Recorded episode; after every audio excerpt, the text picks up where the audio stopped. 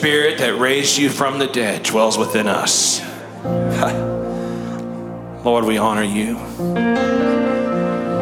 We bless your name, oh God. We bless your name, oh God. We thank you, Jesus. We thank you, Jesus.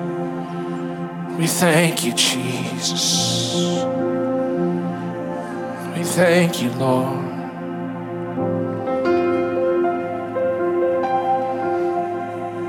You are Jesus. You are Jesus. My wife and I were talking yesterday in the truck. We were just sitting, we were actually coming for rehearsal and we came a little early and we just sat in the truck and talked for a while and and I was reminded and she reminded me there was a trip that she had taken before we had got married and she went to Kosovo on a missions trip. And it was during the time where just war and everything was just chaotic and ruins, buildings destroyed.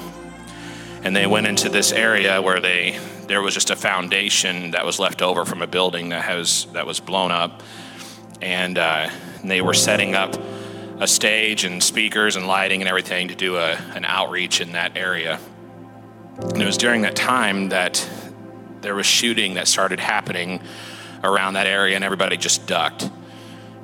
And the first thing that, for whatever reason, she called out, she just called out dad. And whether it was her dad or it was Father God, it's just dad was the, the word that she said. And what was kind of crazy is obviously different time zone and back in America and Little Holdrege, Nebraska, they tried to, I think they looked at the timeline and it saw that her dad woke up at this um, time and just started praying for her. And obviously everything was fine. But as we were talking about that yesterday, I just was thinking about the amazing power that we have in our tongue, the life that we can speak, the life that we can give, the life that we can destroy with our tongue. There is death and life the power of the tongue. But when I speak the name of Jesus,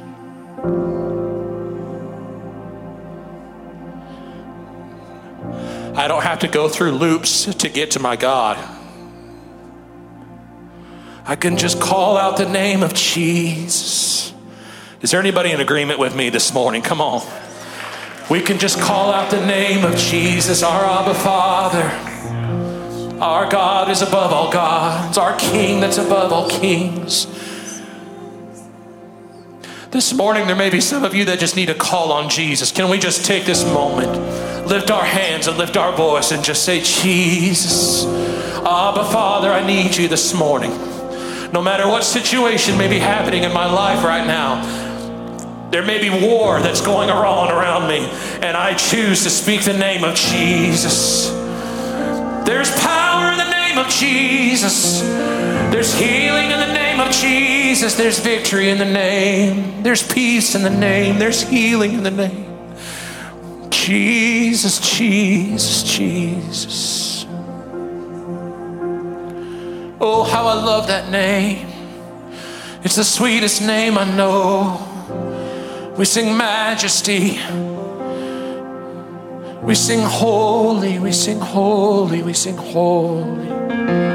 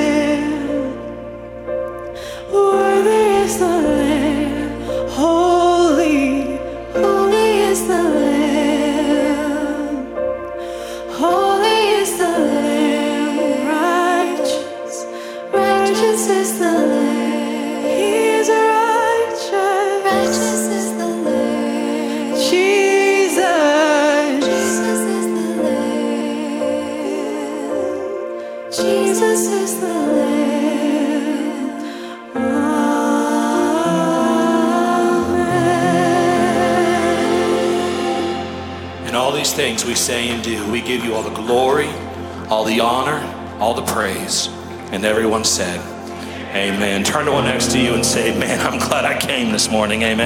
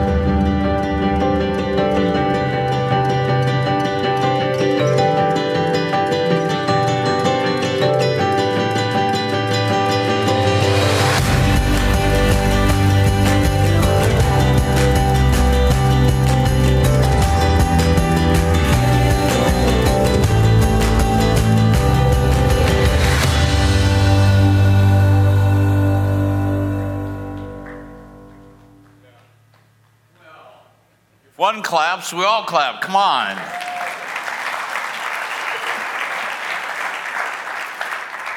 Have you ever been in that spot where you went to give someone a high five and they didn't return it? Don't leave them hanging. Even if you don't agree, just encourage them. Um, we are signing up for connect groups, and I don't know, I'm sure every one of us have been in a spot sometime that you just wish there was somewhere you could go that someone would listen to you. During the message, that's not going to happen. But there are other places for that to happen. And small groups, our connect groups, are the place for that to happen. So we really want to encourage you to get involved. And um, here's Have you ever heard the story about the guy that was stuck in a flood? And he was praying for God to save him. It's an old, old story. How many have heard that? Has anyone not heard it? Uh, one, that's all I need. so the neighbor comes by in a rowboat and he said, No, God's going to save me. He has to go up to the second floor. The flood keeps climbing. A motorboat comes by with um, the rescue teams. He's, No, God's going to save me. Goes up on the roof and the water gets up on the roof. A helicopter comes over and he said, No, God's going to save me. And he drowns. He goes to heaven and he said, God, I thought you were going to save me. And God said, I tried three times. We call that small groups. Not the drowning, the rescuing. The rescuing. I want to make sure you got that application correct. So people will say, Well, I don't have any friends. Connect groups. I wish there was someone to pray for me. Connect groups. I wish someone who was in the hospital. Connect groups. I wish um, someone would, you know, be concerned about what's going on in my life. Know my kid's name. Connect groups. How many are hearing me? Connect groups. So I want you to be in a connect group. Get uh, involved and let's see what God will do. Well, we're talking about how God moves in mysterious ways. God moves in mysterious ways, his wonders to perform. He plants his footsteps in the sea and rides upon the storm. And that's in Malachi chapter 12. Um, it's not in the Bible at all. It's uh, from a song that we talked about last week. God works in mysterious ways.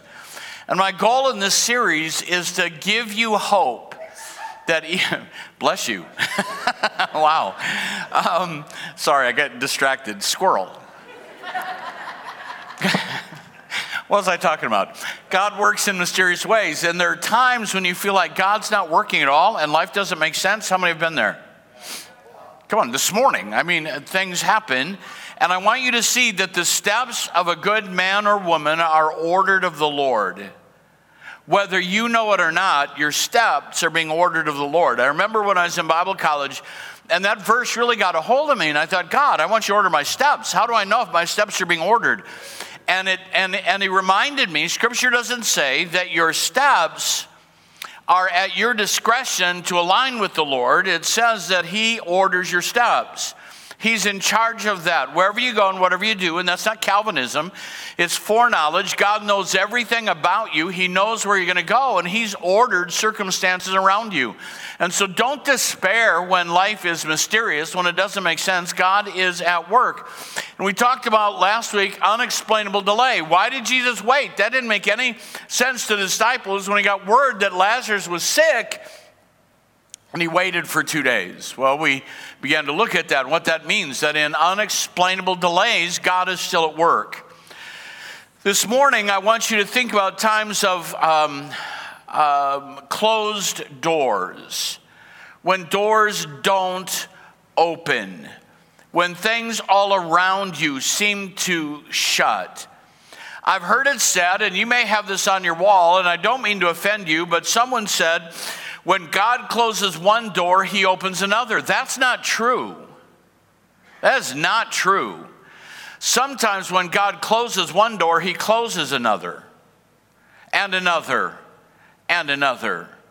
And it's in those closed doors moments that we have to say, God, what are you doing? What is happening here? It doesn't make sense to me. In our first assignment in ministry, there were three doors that opened one in our home church, one in Texas, and one in Indiana. And the only one I knew for sure wasn't the will of God was my home church. I'm not going back there. Um, I didn't really, I didn't have any desire to be around my family. I didn't have any desire to go back to my home church. There were a lot of things that I didn't want to do. I didn't want to be little Gary back in the home church. How many know what I'm talking about? Prophets without honor in his own country. I didn't want honor, but I didn't want disrespect. And so we prayed about that, and I prayed about that. Carol and I talked about it, and it just the only place where there was a burden was to go back to my home church. And when we got there, we understood over the next four years what God was doing, what He was why he sent us back there. And it wasn't for the church, it was for me. It was for some things to happen to get healed up. He worked through a closed door. We came to the end of that four year period, and I was at the altar praying on a Sunday night, and I just felt like God was saying, It's time to go. It's time to leave. It's time to move. And so I said, Well, God, I don't want to be the guy that sends out 100 resumes or knocks on doors or tries to sell myself. If you want us to go, then I need you to open a door. I need you to open that door.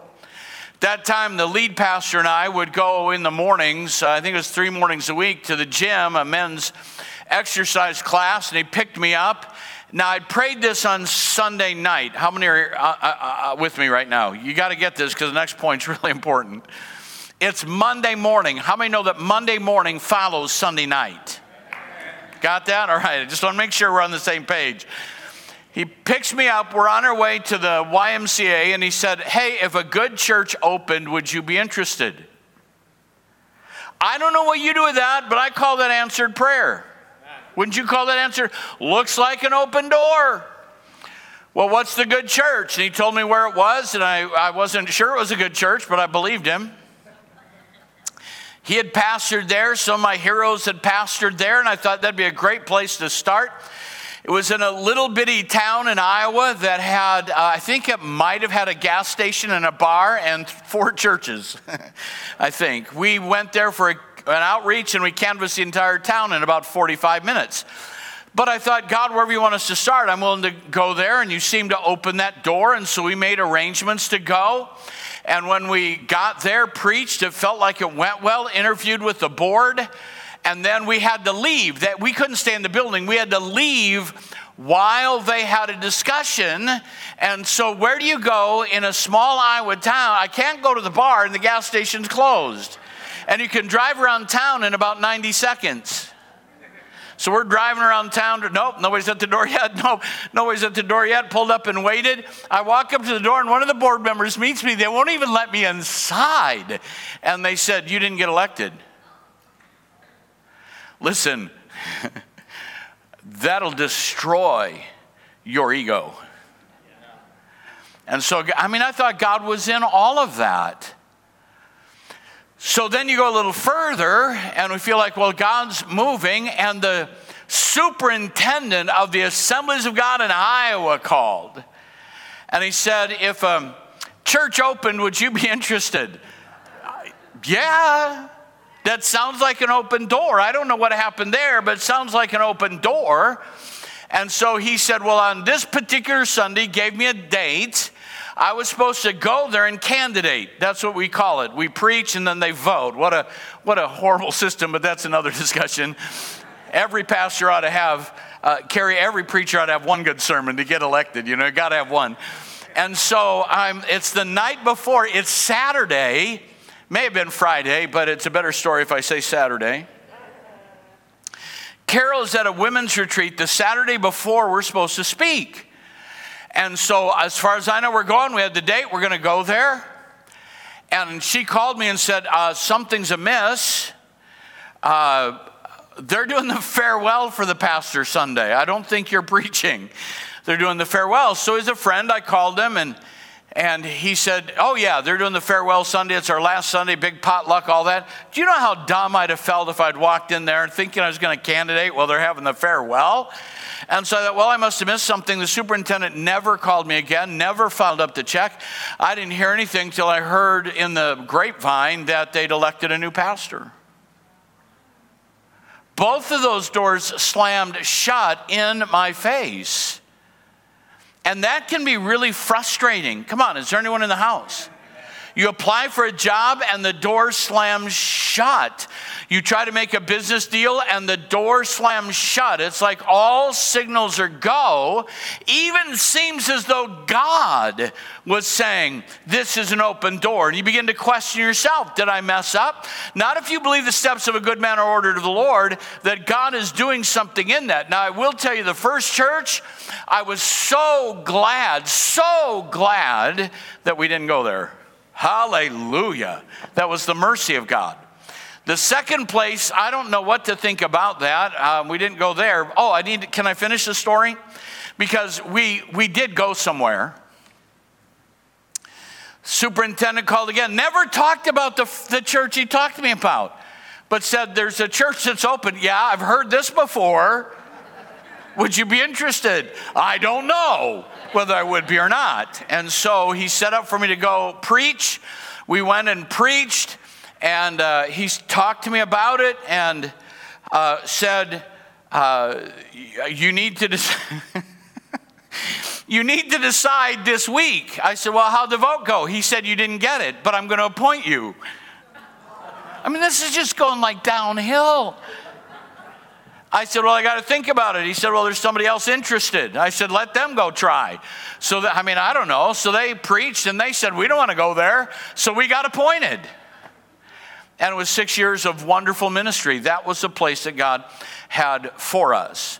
Now, why all that? Let me just tell you another little piece of that to show you how God works even in closed doors, and then we'll get to what matters scripture. But during that time that we were looking where we were going to go, um, my wife played all through high school a flute. I played trumpet. Neither of us, neither one of us played piano. And when God spoke that we were going to move to a new place, she decided to take piano lessons. And I said, Well, why? She said, Because pastors will understand this. I don't want you held hostage by the pianist. Because what's liable to happen will get there, and if you don't do what they want, then she'll just leave, and I'm going to make sure that the pianist doesn't hold you hostage. Now, we don't have any of those like that here, but that does happen in small churches. And so she started taking piano lessons for about a year. One year of piano lessons. We go to this church. They have a pianist and an organist, and it's wonderful for a, just a few weeks.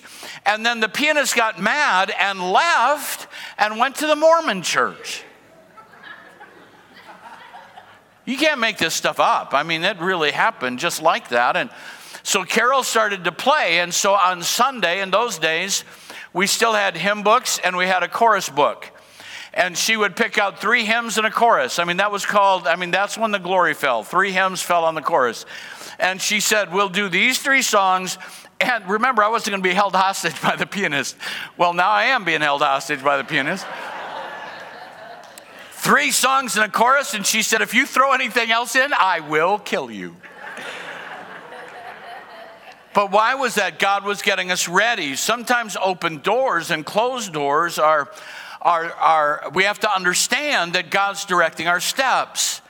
And so I really feel like there's someone that God spoke would be here today or watching online, that their door's slamming in your face, and you're frustrated and you're doubting whether God's working or why is this happening to me? And I want you to know that God is the sovereign God of the universe, and if He can hold all things together by the word of His power, He can manage your life. What do you do with the closed doors? Well, let's go to Acts chapter 16. Go to your uh, open your Bible or go to your digital device. We'll be in Acts 16 this morning. Helen Keller said this When one door closes, another opens. Now, think about this. But often we look so long, so regretfully upon the closed door that we fail to see one that is open for us. That's really good. When one door closes, another opens, but often we look so long, so regretfully upon the closed door that we fail to see the one that is opened for us. When you thought a door would open, when it does open and then seems to slam shut, it can be spiritually confusing. All right, first five verses of Acts chapter 16. I want you to understand this that open doors don't last forever. Open doors don't last forever. In Acts chapter 16, Paul is on a journey to take information to the churches about what they had decided the Gentiles needed to do so that these two groups could be integrated. He brings with him a young man named Timothy, whose mother was a Jew, father is a Greek. And because the father was a Greek, he had not entered into the rites of Jewish um, faith. So Paul takes him to the temple, has him circumcised, has him uh, really become a part of the Jewish faith, at least not in conflict with that, because they're doing everything that they know to do to make sure that doors are open to the message. And when you shut a door because you're being belligerent, or you shut a door because you're being rude, you shut a door because you're just not being smart, that's not God's fault. If you want doors to open and you want to be successful, there are times we do need to plan, we need to do the right thing, and it's always on us to do what we know to do. If you know what to do today, then do what you know to do today and leave the rest with God. And Paul made natural plans, a sound strategy, and they're going to fulfill the responsibility that's been given to them. They don't want to offend the Jews that are in the area, so they do the things that make sense. And I will tell you, there are times that success in everyday life may happen serendipitously, but most of the time, success happens by planning. If you want to be successful, make a plan and then work the plan. Do what you know to do. God God isn't going to just drop success on you or favor on you without you doing what you know to do. There are times that you need to take some steps. Paul doesn't have a word from God. He simply looks at the environment. We're going in this area. I want to raise up Timothy. Here's what we need to do. Here's the plan. Here's the strategy. Let's do it. And it worked. There are times that it works, that God is working through your human endeavor. They fulfilled their assignment. They're carrying a message from the mother church. It could have been a controversial assignment because there's tension between the Jewish believers and the Gentile believers and all of the baggage that the Jews are bringing into faith and Gentiles that don't have any of that baggage. And when you're trying to merge those two groups, that can be really, really difficult. I'll tell you what I know about church mergers. When you merge two churches, one that's 100 in attendance and one that's 100 in attendance, and you put them together, you'll end up with a church that's 100 in attendance. Mergers tend to not produce growth. When you put groups together that are not um, homogeneous, they tend to divide, and some leave and some stay, and so they've got a really controversial assignment that they've been given. But it tells us that as they were sent by the church, as they strategized, as they did their best, God blessed and prospered their efforts.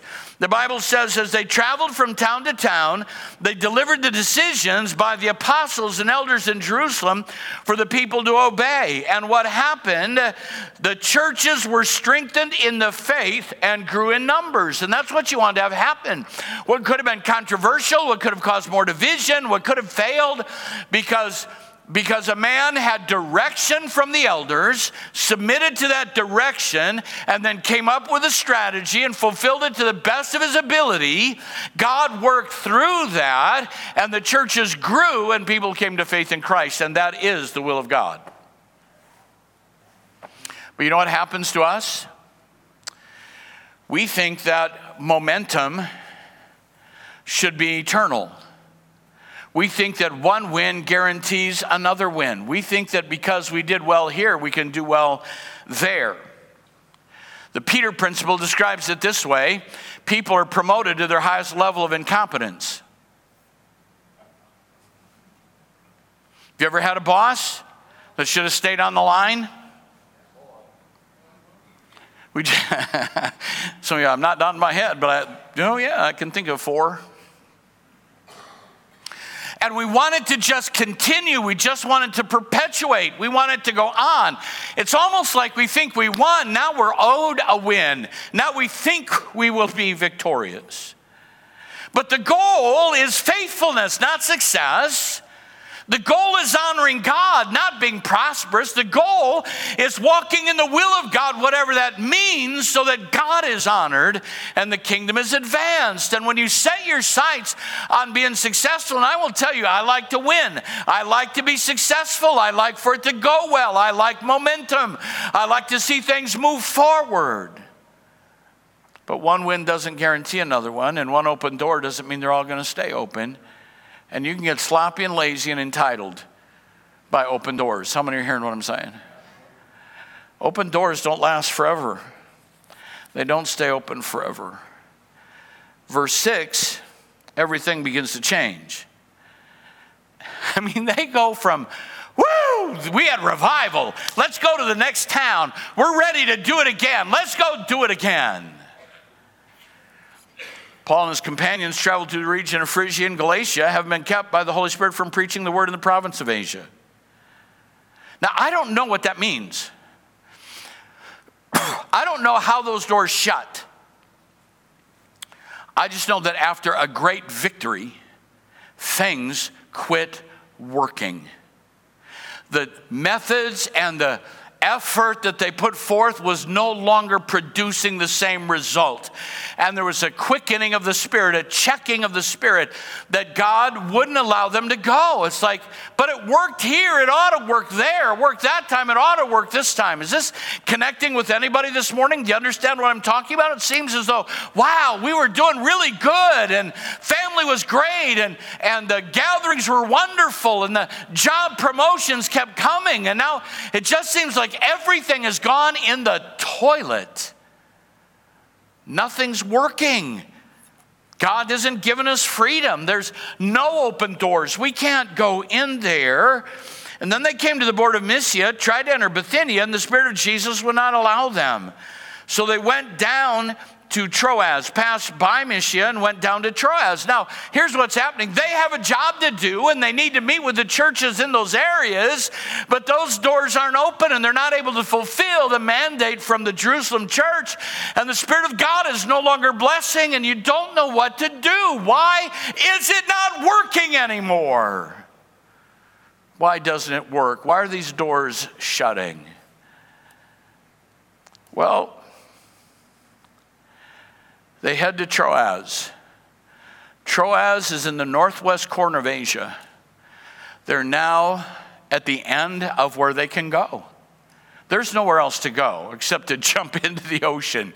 There's nowhere to go. There's no other places to visit. Every door seems shut. Everything they've tried seems to fail. Has anybody in the house ever been there?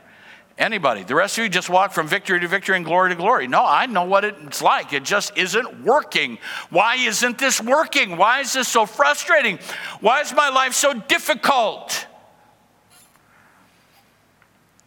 Well, listen. Those closed doors are clearly closed by God in this context. You see, you have to recognize that God closes doors.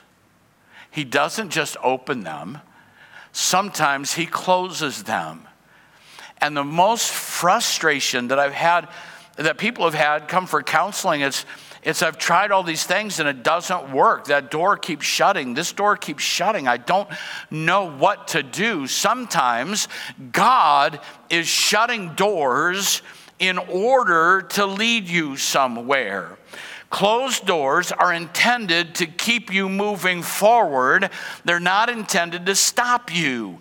And when doors are shutting, yes, look for another one. And if it's locked, look for another one. Keep moving forward because in the will of God, God has a purpose for you, something He wants you to do. So let me just be straight up. Suppose you're leading a home group and nobody comes. I'm just going to sit here. Nobody wants to come to my house. No, you need to be smarter than that.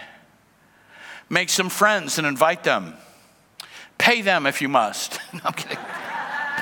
Where did that come from? Maybe God wants you to. Got to be really careful here. Maybe God wants you to grow up and try something new. Maybe He wants to move you into a new level of trust, into a new level of faith, and that will never happen if He doesn't start shutting some doors. So you don't sit down and say, Well, I'm not doing anything, I'm done. You decide, God, there must be something else. And if you close that door and you close the next one and you close the next one, I'm going to keep looking for open doors. God shuts some doors not to stop you, but to keep you moving.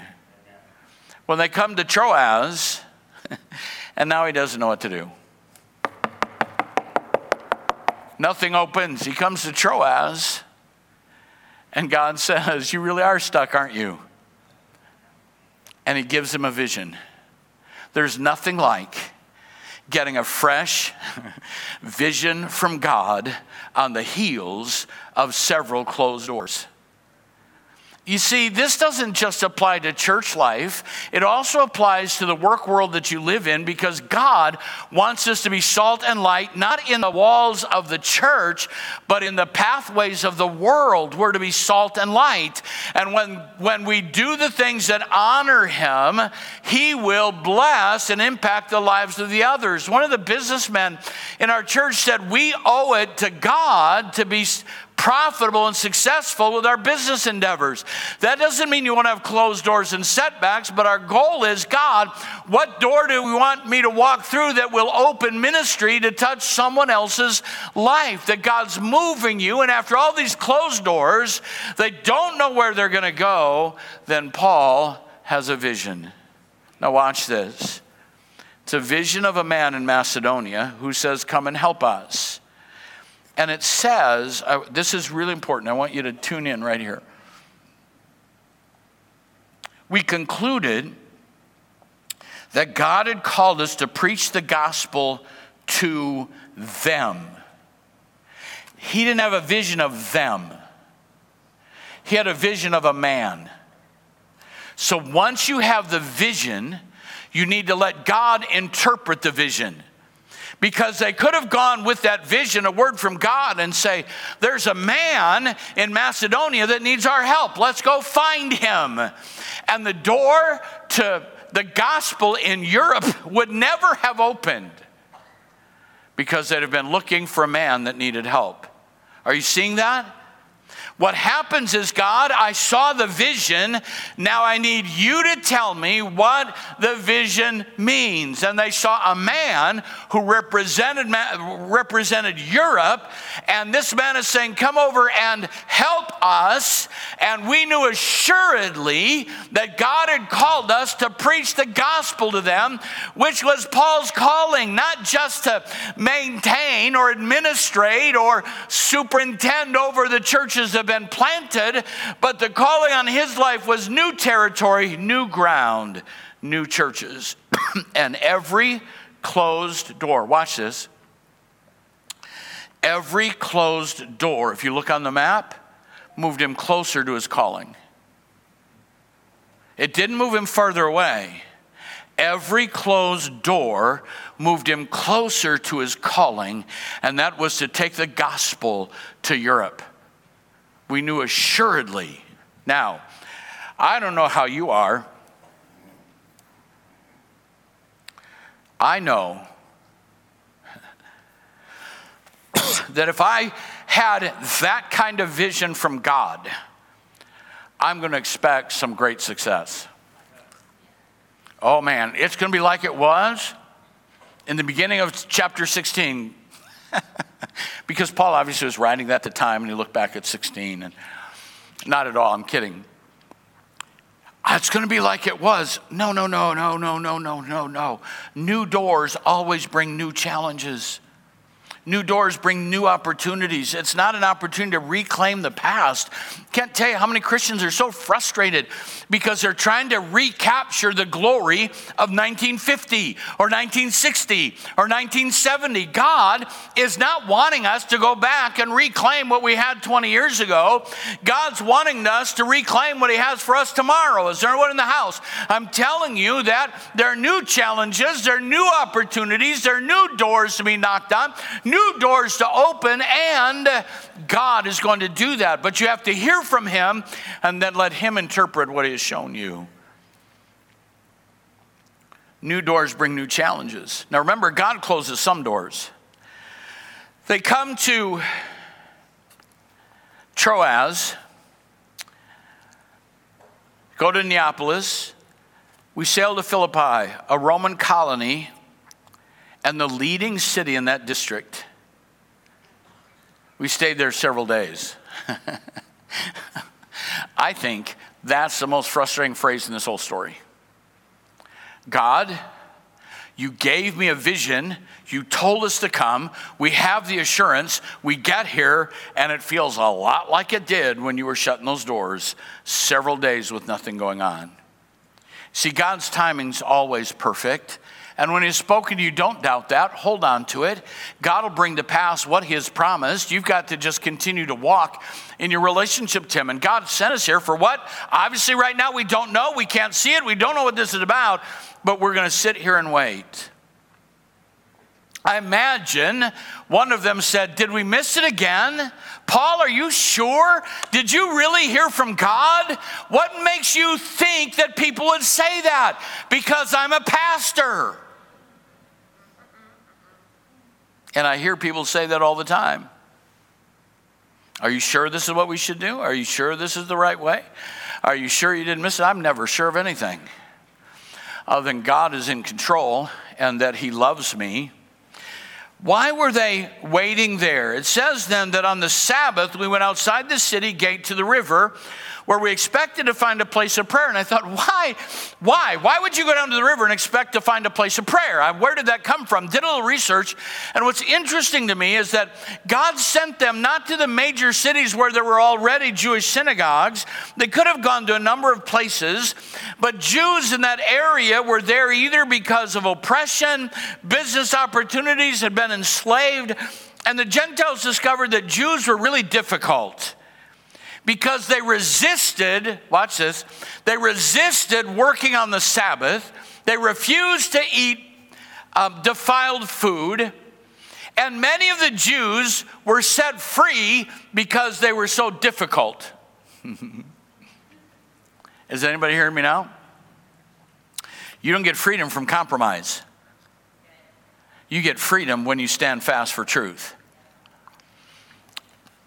I'm going to say something here. We may or may not agree. And I'm going to test it on you. But I had a ministry friend said to me the other day, What do you think the biggest challenge is facing the assemblies of God right now that could lead to our downfall? And I'm going to tell you what I believe it is. Our, and Carol and I were talking about this this morning. Our tent is too big. We're so, we're so enamored with growth that we are relaxing our convictions to make more room for people inside the tent. And when you lose your identity, when you lose who you are, you end up losing the edge that brought you to the place God wanted you to be. And I had a friend who started a church, and he said, Boy, when you came to our church, knew if you wanted boys' ministries, we had it. If you wanted choir, we had it. Whatever you want, we had it. We didn't know who we were. And here's what I have to say to you. We have defined the culture of Berean. What is it? It's an outward focus that we're going to reach people with the gospel because this is a place where families have fun. We're committed to experiential worship. So if you want to sit and just sing quietly, with your hands in your lap. That's not who we are. We're committed to outreach, which means we're going to have a better online presence. We want connect groups. We're going to do all of those kinds of things. And if that's not what you want, I'm just telling you, we're not changing to accommodate you. There is a another church down the road that will accommodate you. God's identified in this place who we should be. Is that making sense? Let me give you an example. I had a couple that visited here, older couple, several years ago, and I was talking to them after the second service in the lobby, and they said, We love the music, we love the preaching, we loved everything, but uh, you start at. Um, what time do we start second service? 1045? And they said, we're used to going to church at 11. And so if you'll start at 11, we'll keep coming. I didn't say this, but I thought it. Give me some time and I'll give you a directory of churches that start at 11. Are you hearing what I'm saying? When your tent becomes so broad that you relax your convictions, you're diminished by your growth. You're made smaller by getting bigger. And there's a danger of that in how we do ministry. And Paul is is recognizing, the scripture is letting us see here that there are places all over Europe where they were releasing Jews because they were too dogmatic in their faith. If you want freedom from slavery, don't compromise with your captor, stand fast in your faith, and he will bring freedom to you. Now, in those communities, they had to have at least 10 men gathered together to form a synagogue. And there are a lot of places where that hadn't happened. They could have gone to some of the cities like Salamis on Cyprus, uh, Pisidian Antioch, Iconium, Thessalonica, Berea, Athens, Corinth, Ephesus, all of those he could have gone to, but God called him to Philippi. And there was no synagogue there. And so, if you wanted to find God-fearers, people who were looking for God, there were prayer groups that would gather. You didn't look for the synagogue, you looked for a prayer group. And they often met by river if there was one through town. So they had every expectation. Let's go down to the river. Let's go down to the river. So they go down there on their way. They find a group of women that are seeking God. And God opens the door for the gospel to be shared. She was a worshiper of God. The Lord opened her heart. But God, I thought there'd be a crowd. I thought there'd be there'd be a multitude. You see, the other thing the church has to remember is that God's harvest isn't gathered in by a combine, it's handpicked. He cares for lost people one at a time. Come on. Every soul matters to God. It's not our job to, wow, that was successful. There were 1,500 people. Well, how many people were impacted for the kingdom? Because every soul matters to God and so now, after that happens, God's opened this door. It doesn't seem like a big one. Um, every soul has eternal value. Second, I want you to know that the devil can always be defeated. Verse 16.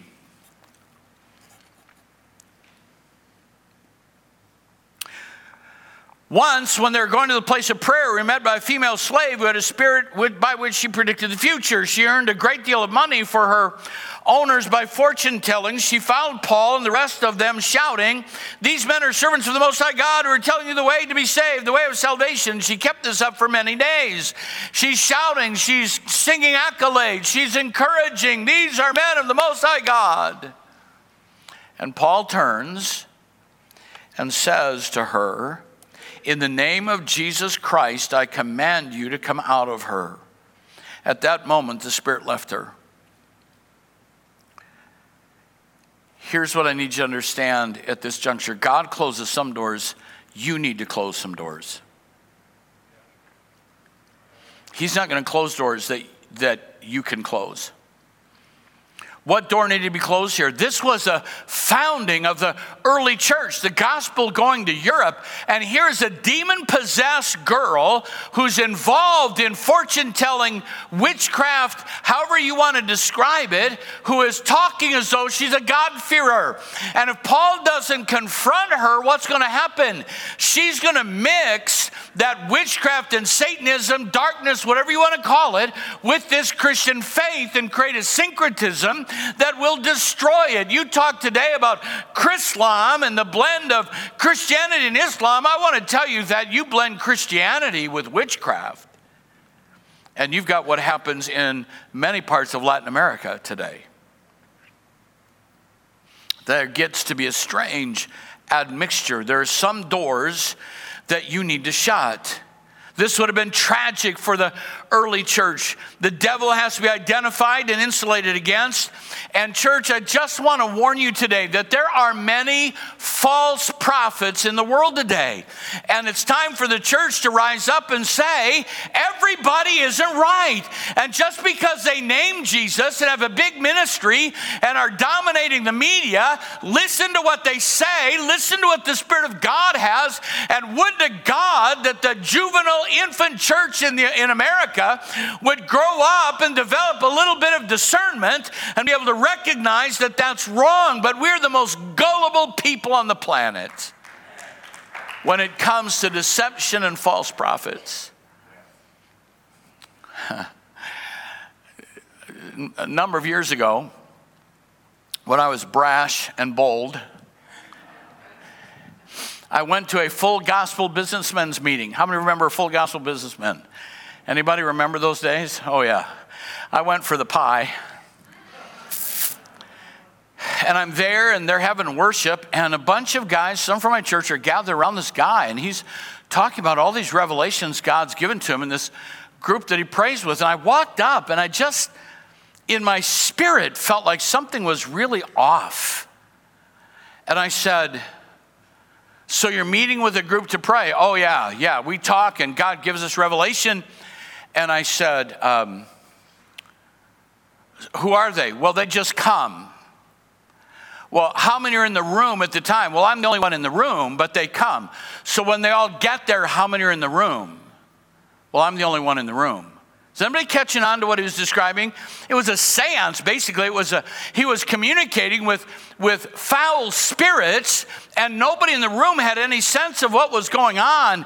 And I said to him, I mean, there are people standing around. I said, You are not a follower of Christ. You're being overwhelmed by demons, and I'm asking you to come to my office tomorrow, and I guarantee one of us will not walk out of there the same. Let's settle this right now and see what Jesus will do. And everybody else is like, okay, let's go have pie. What are you trying to say? I'm trying to say that there are times you need to shut some doors. Some things are not okay. Don't dialogue with the devil. Don't listen to every voice. Not every one of them are Christ followers. Oh, but they but they lead in the sinner's prayer. Oh, but they quote scripture. Come on. Grow up. Get some discernment. It's time for the church in an age of ongoing deception to shut the door on some things. And when? You say, Well, I don't know. Well, if you were listening and something inside you felt wrong, shut that door. It's not going to hurt you to walk away. Is any, anybody getting what I'm saying? You need to shut some doors. You need to shut some doors. How in the world does a pianist at the Assemblies of God church leave the Assemblies of God church and go to a Mormon church? Because they didn't know how to shut any doors. They didn't know how to shut any doors. All this happened in Oline. It's where I went to grad school.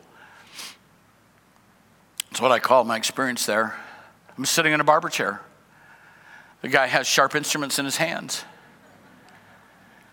He said, I'm a Christian and I speak in tongues. Kind of sounds like our tribe, doesn't it? I love Jesus and I speak in tongues. But he said, every night there's a spirit that appears out my second story window and asked me to step out and walk with him. I'm put down the sharp instruments. I don't want to rattle this guy. I would like to live through this moment. And I said, So where do you go to church? He said, I'm a Mormon. I said, You are praying in a demonic tongue and you are inviting a foul spirit to come against your, um, your life. And there's only one way for you to get rid of that. You need to renounce Mormonism in all its forms.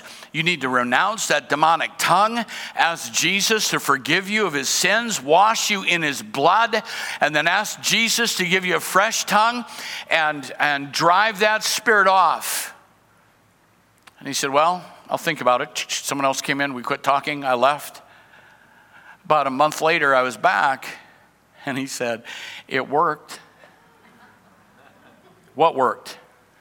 He said, I did that night exactly what you said. I repented of Mormonism. I repented of that demonic tongue. I repented of everything I'd been taught wrong. And I asked Jesus, whew, is there anybody in the house right now? I asked Jesus to come into my heart, to wash me in his blood and make me new. And I prayed in a brand new language. And that spirit, that thing has never been back. Shut the door. Shut the door. There's some things you need to shut the door on. God will shut some things. You need to shut some things. Now, you ready? And I'm just about done. No, I'm not. You might have to go to jail to reach a jailer. you might have to go to jail to reach a jailer because the devil will shut some doors. All they've done is delivered this girl, this demon possessed girl, and everybody gets mad and they're upset. Paul and Silas get thrown into prison, stripped and beaten with rods, severely flogged. I mean, how's that to the pastor appreciation day? Didn't go so well that year. They're in prison. Where'd that come from? Fasten their feet in stocks. But what do Paul and Silas do? They complained, they whined. Where is God when it matters? Why wasn't he here to help us? Do you, I don't know if I believe in him anymore. You cupcake. At midnight, beaten in stocks, flogged, they begin to sing praise. I said they began to sing praise. Suddenly, the foundations of the prison were shaken. At once, all the prison doors flew open. Everyone's chains came loose. What a revival! The jailer woke up. He saw the doors open. He drew his sword about to kill himself because he thought the prisoners had escaped. And if they escaped under his watch, Rome would have, would have assassinated him. And Paul said, Do not harm yourself. We're all here. That's the miracle. The doors are open, the chains are off. None of the prisoners move. The devil locked Paul up, and God left him locked up because there was a jailer that needed the gospel. There were prisoners that needed to see the power of God. They needed to see that the same bondages that put them in jail could be liberated by the Jesus that Paul preached. What an incredible object lesson. And when sometimes the devil shuts a door, just look around for a jailer that needs Jesus. Ooh, that's good stuff. That'll preach. I wish someone who knew how to preach would say that. You ought to be dancing right now. A locked prison door released a jailer from his prison. God unlocked the prison door when the job was done. Well, it's not fair. I didn't do anything wrong. And they, they won't promote me. They won't, they won't let me do anything. The church doesn't respect me. Nobody gives me an opportunity. I don't know why I'm stuck here. Well, it might be if you look around. There might be a jailer. That's right. Yeah, it's not fair. Life, if you don't know this, what I'm going to say next is worth coming for. Life isn't fair. You can put all the platitudes you want on your refrigerator, and it doesn't change the effect, doesn't change the truth. Life isn't fair. And sometimes, in the moment, in the moment, it looks like the devil won. And he did when he beat him. He did when they were flogged. He did win when they're put in stocks. He did win when they're put in the inner chamber, or so he thought. Whew. Sorry, I'm a Carmen fan. It may seem like Friday night, but Sunday's on the way. They can crucify him. They can mock him and spit on him, put him in an empty tomb, seal it and put guards there and say he's never coming out. But Sunday always comes for the child of God.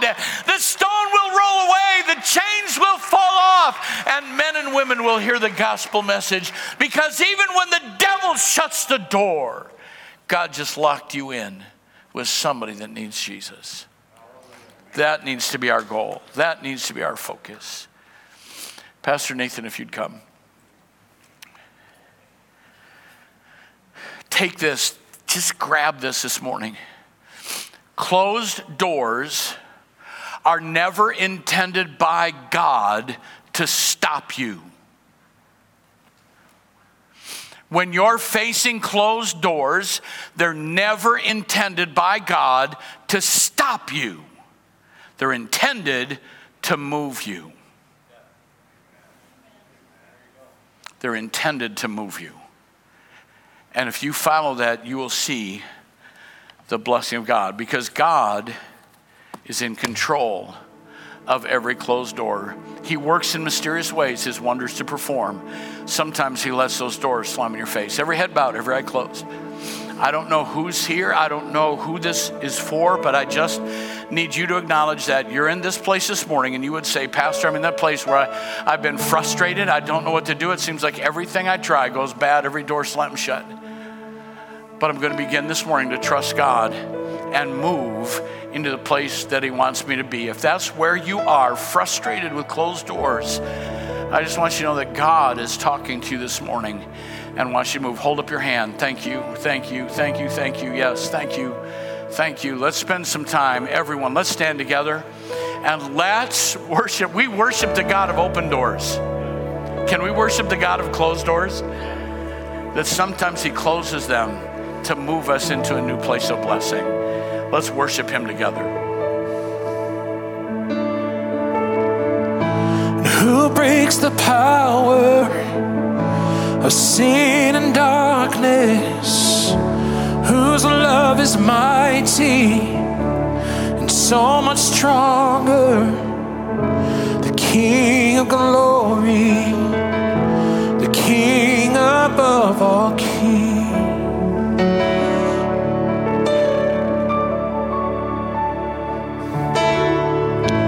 who shakes the whole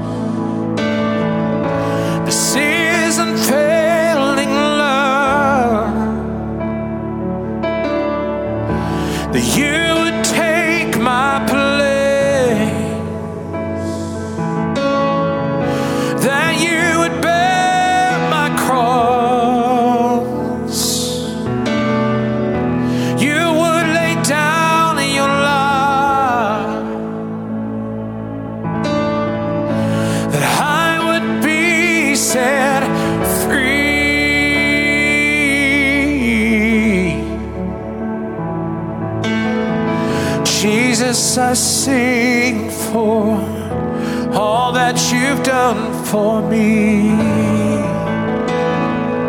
Oh, all that you've done for me, Lord.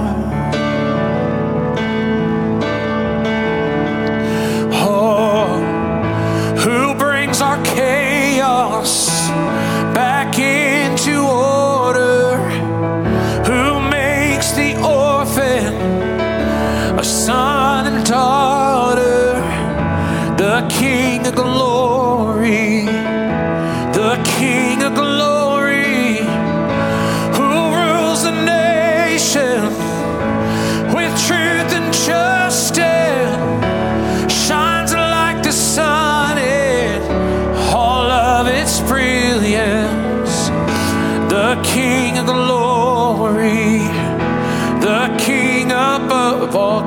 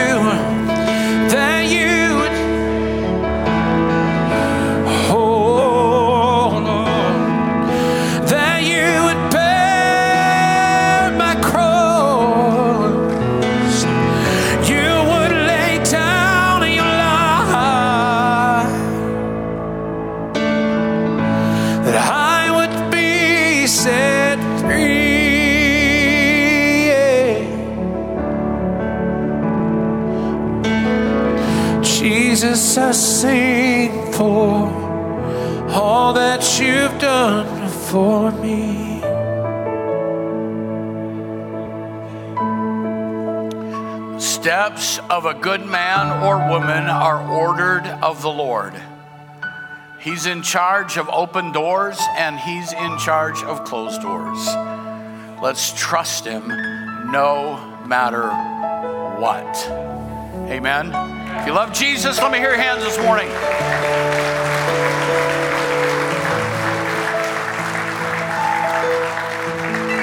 Before you go, just two things I want to say again. Thank you so much for your financial support. I know we don't have worship. I mean, offering is part of worship, but I don't ever want to lose the sense that giving is part of worship. So, whenever you do that, that's a worship offering to God, and we appreciate your financial support. However, you do that, thank you, thank you, thank you so much. And secondly, this would be a great opportunity in a moment, if you have not yet signed up for a home group, to go into the lobby or dial up on your phone or your digital device, bereanhub.com slash 411. bereanhub.com slash 411, and you'll see a link. Either way, let's do it today. Get in a home group. It just might be your helicopter and the last thing that comes by. Amen. God bless you. Love somebody today.